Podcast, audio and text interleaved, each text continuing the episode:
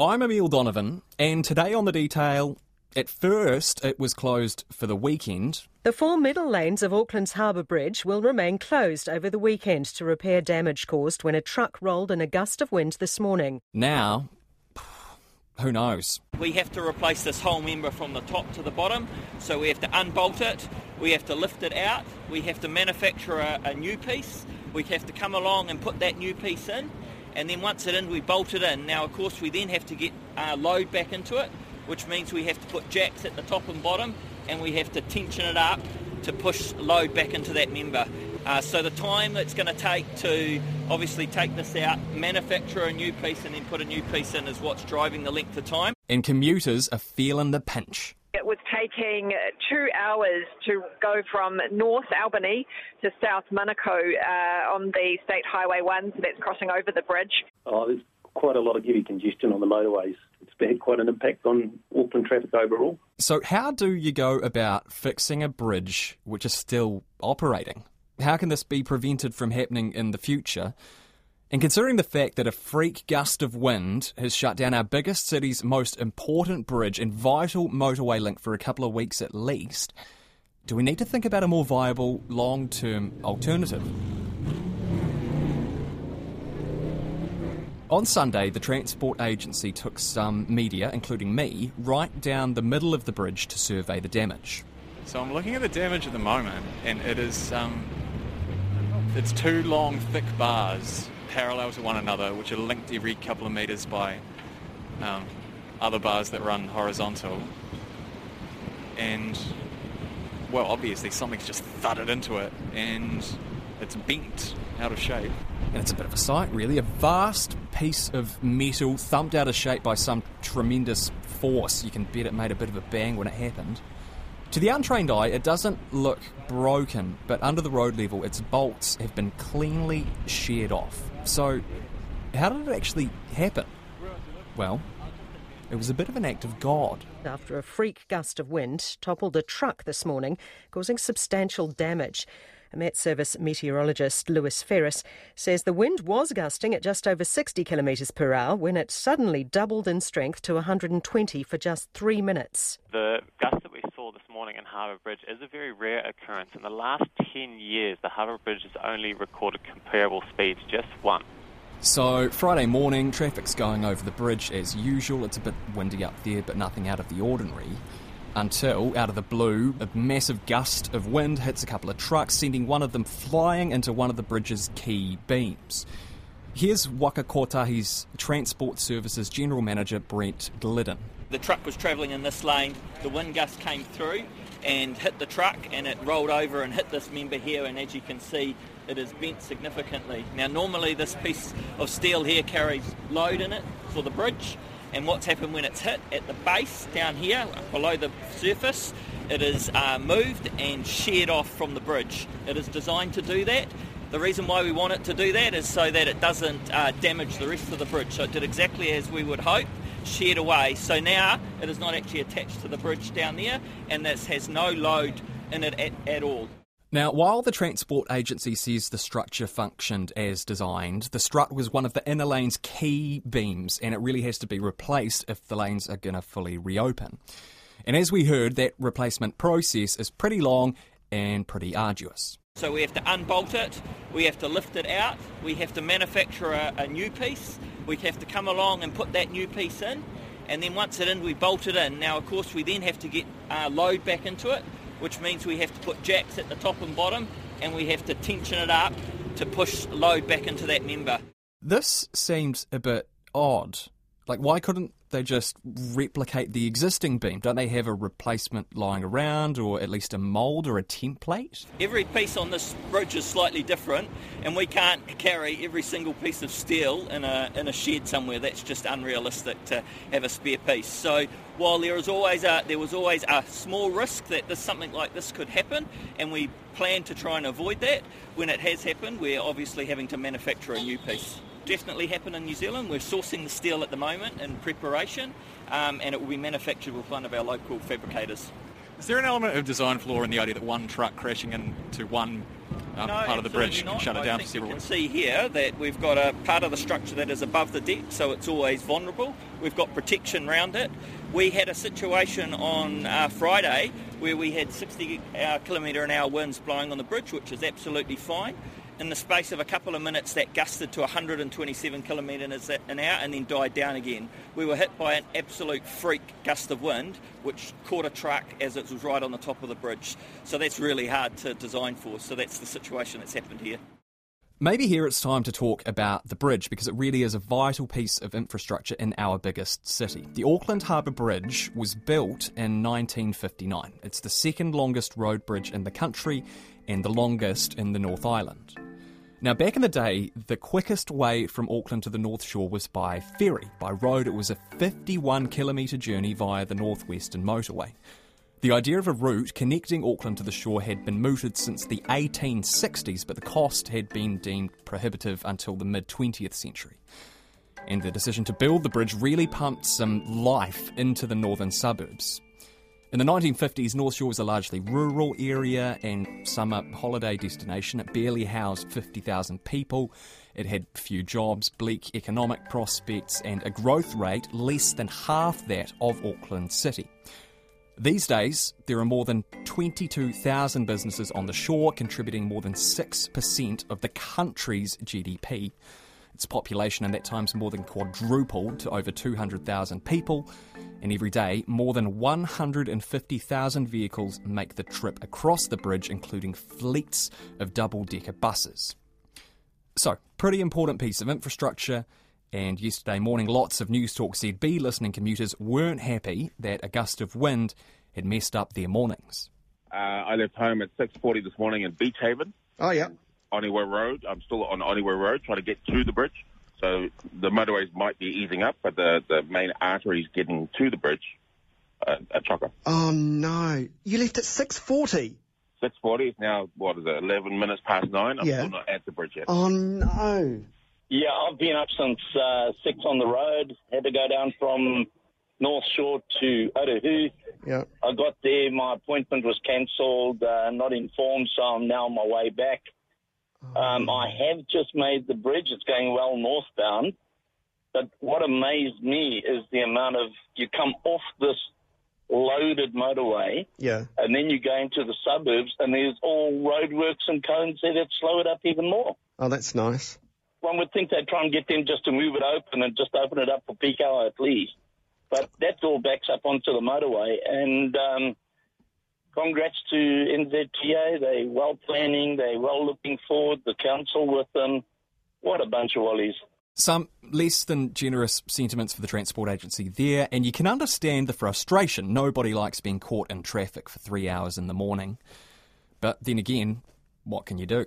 A freak event it may have been, but the Auckland Business Chamber's chief executive, Michael Barnett, says Auckland's seen too many freak events lately, including a supposed one in a hundred years drought, that could have been avoided with better planning. when you look at the whole context of of Auckland at the moment, you know, we had the had the power when Auckland ran out of power, and then I look at things like the growth of Auckland, eleven percent per annum, but our housing's been growing at five percent. I look at um, water, and and you know we're sort of running out of water, despite the fact that we knew that demand was increasing.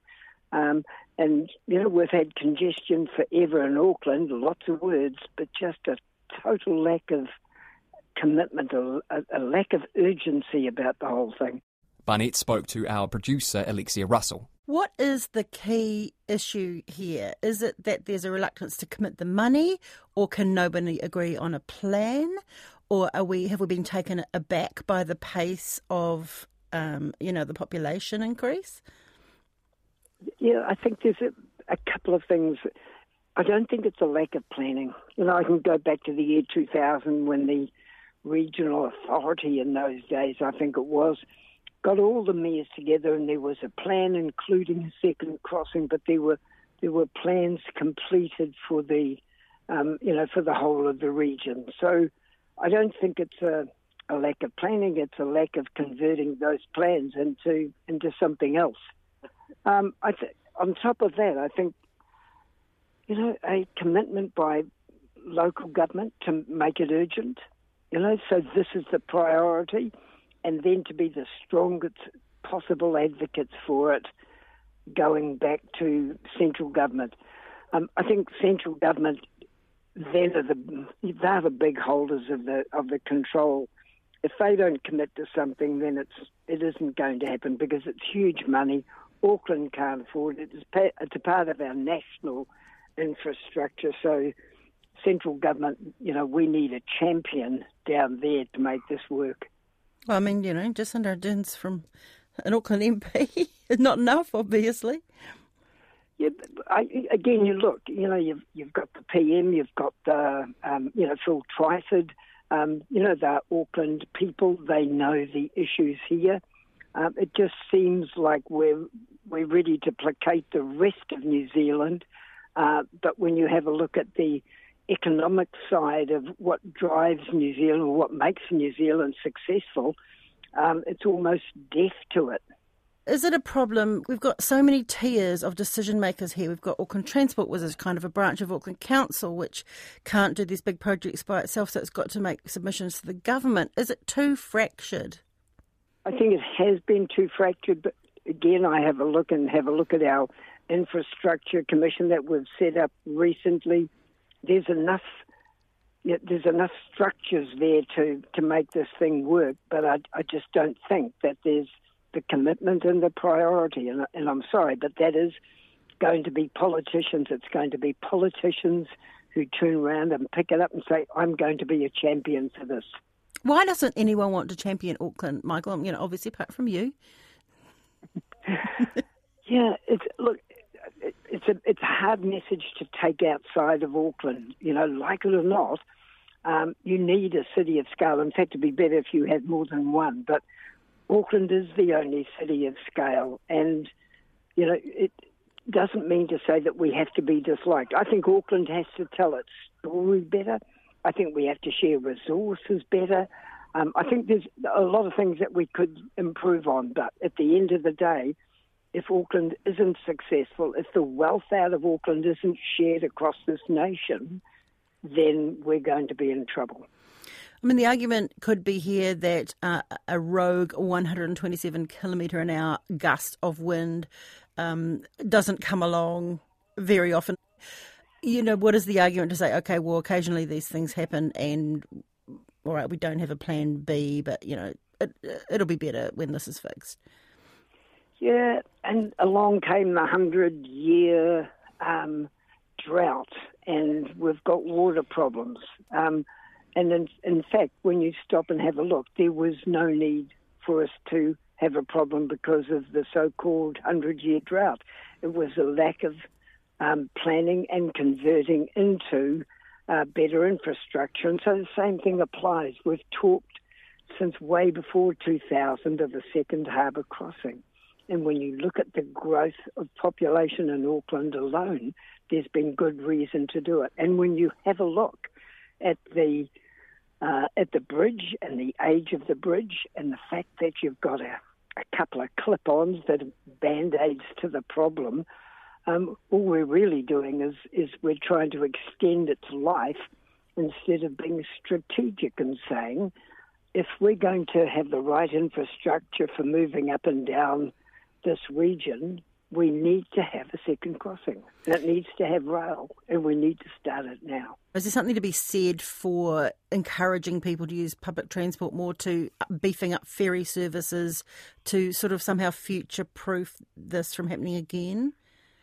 I, I think that all of those things have been a part of the plan, and if you have a look, you know, bus services have increased if, if you just look at the north, you know, south movement of people every day, the bus lanes, um, I think um, Auckland and the NZTA with transport have have done a good thing. So we've seen an uplift and we've seen an increase in in, in bums and seats on trains and buses across the region.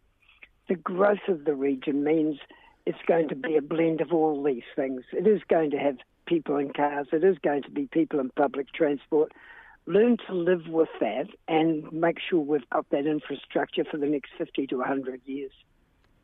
What is the solution you would like to see? I think some some real champions for Auckland has got to be the you know the first step. So we look at this thing strategically and not in a political voting cycle. So that's got to be number one, where we identify what infrastructure Auckland needs over the next 50 to 100 years and start addressing that now. I think having some champions for Auckland has to be essential, but having a government in Wellington that understands this and is prepared to pursue it, even though it is going to be you know, driving the economy and is going to have a, a strong economic focus, we need to have somebody in Wellington who's going to help us make this thing work. Will this new infrastructure body the government's setting up, the, the sort of that will span political changes, will it help? Um, I, I think the intent is right. I think what we're all waiting to see is whether or not it is able to operate in a way that is outside of government and actually does what's best for New Zealand um, rather than what the government of the day thinks might be.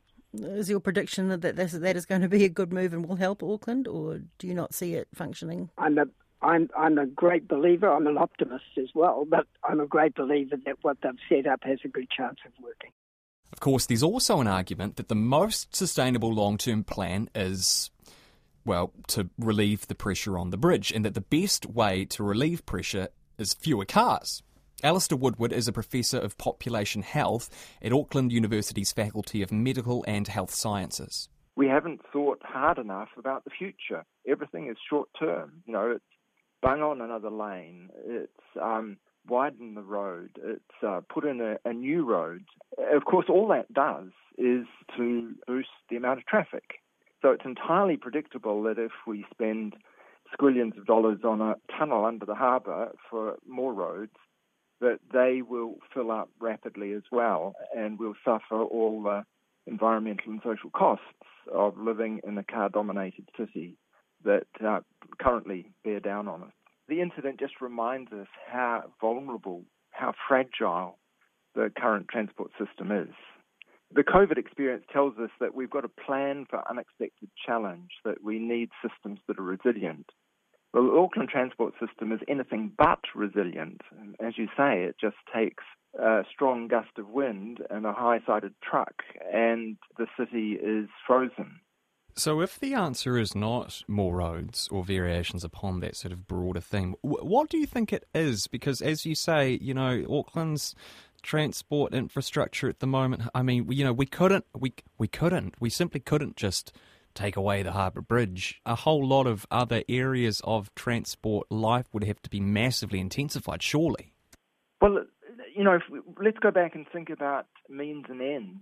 Um, roads are not uh, an end in themselves. You know, they're they're a means to an end. Uh, what are we trying to achieve with roads? We're trying to provide access for people to the services and facilities that they that they need and want. So let's think about other ways of providing access so that people can get to um, the places that they want to get to, that they need to get to. Um, that means that might mean um, thinking about land use differently. You know, if we got to put more thought into a dispersed metropolitan structure, we've got to put more thought into mixed land use so that people have um, facilities close by. You know, the 20-minute city, that idea that everybody lives in neighbourhoods where they can get most things, almost everything, within 20 minutes. Um, we need to think about mode of transport. Um, you know, I, I think to me the three things that we've got to do um, to make for a sustainable, efficient, and healthy um, transport system in Auckland is, is, to boost mass transit. You know, we've got to get safe, attractive, fast, frequent public transport. Um, we've got to take vehicles off the roads. We don't build more roads um, so we can get more vehicles, we've got to reduce the numbers of cars and trucks on Auckland roads. That's the only way we're going to meet our climate targets, for one thing. Um, and I think we need better, um, safer, more attractive environments for walking and cycling. Um, that's where the health gain is going to come, by the way, uh, if we can build a city that um, provides better spaces for people to get places under their own power. Mm-hmm. So those are the three things that would be the top of my shopping list. Um, and uh, and I think the the um, the incident on the Harbour Bridge is just a reminder of how important it is that we stop heading in the direction that we're currently taking. There's an element of the old Henry Ford saying, you know, if I asked the people what they wanted, um, they would have said a faster horse. And, uh, you know, the, the idea that, you know, if you ask people what they want, maybe they'd say more roads, but maybe at a certain point, uh, either, you know, council or, or, or government needs to sort of stand up and say, we know better, which, and it takes a, it'd take a brave bureaucracy to do that. Well, yes, you, you say brave. I would just say functional. You, you know, because the responsibility that transport agency has and the council has and so on is to build um, a city and run a city that will be successful. And looking backwards and seeing what happened in the past um, and saying, well, that's necessarily what happens in the future is, you know, such so obviously an impoverished way of working. We've got to think bigger and better than that. That's it for today. I'm Emile Donovan. The detail is brought to you by newsroom.co.nz and made possible by RNZ and NZ On Air. You can get us downloaded free to your mobile device every weekday from any podcast platform, and if you're using Apple, please leave us a rating so other people can find us too. Today's episode was engineered by Alex Aylett McMillan and produced by Alexia Russell, and thanks to Brett Gliddon, Michael Barnett, and Professor Alistair Woodward. Matewa.